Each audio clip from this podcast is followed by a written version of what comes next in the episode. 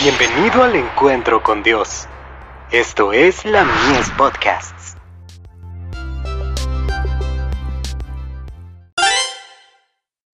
Hijos e hijas de Dios. Amemos a nuestro prójimo. Amarás a tu prójimo como a ti mismo. Mateo 22, verso 39. La ley divina requiere que amemos a Dios en forma suprema, y a nuestro prójimo, como a nosotros mismos. Sin el ejercicio de este amor, la más elevada profesión de fe, es mera hipocresía. The Signs of the Times. 10 de enero de 1911. El adorador de Dios, descubrirá que no puede atesorar ni una fibra de la raíz del egoísmo. No puede cumplir sus deberes hacia Dios, y oprimir a sus semejantes. El segundo principio, es semejante al primero, amarás a tu prójimo como a ti mismo. Haz esto, y vivirás.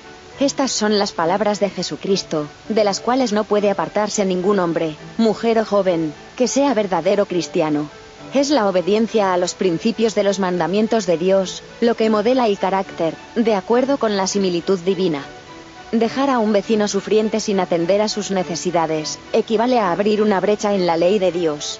El que ama a Dios, no solamente amará a sus semejantes, sino que considerará con tierna compasión las criaturas que Dios ha hecho. Cuando el Espíritu de Dios está en el hombre, induce a prestar alivio, en lugar de producir sufrimiento.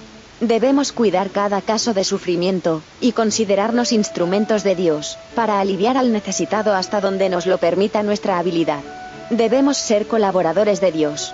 Interroguémonos con corazón fervoroso, ¿quién es mi prójimo?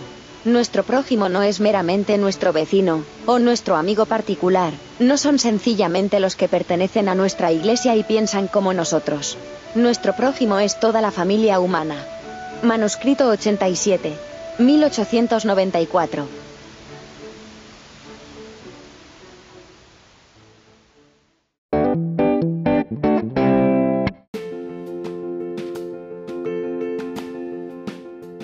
Visítanos en www.ministeriolamies.org para más contenido.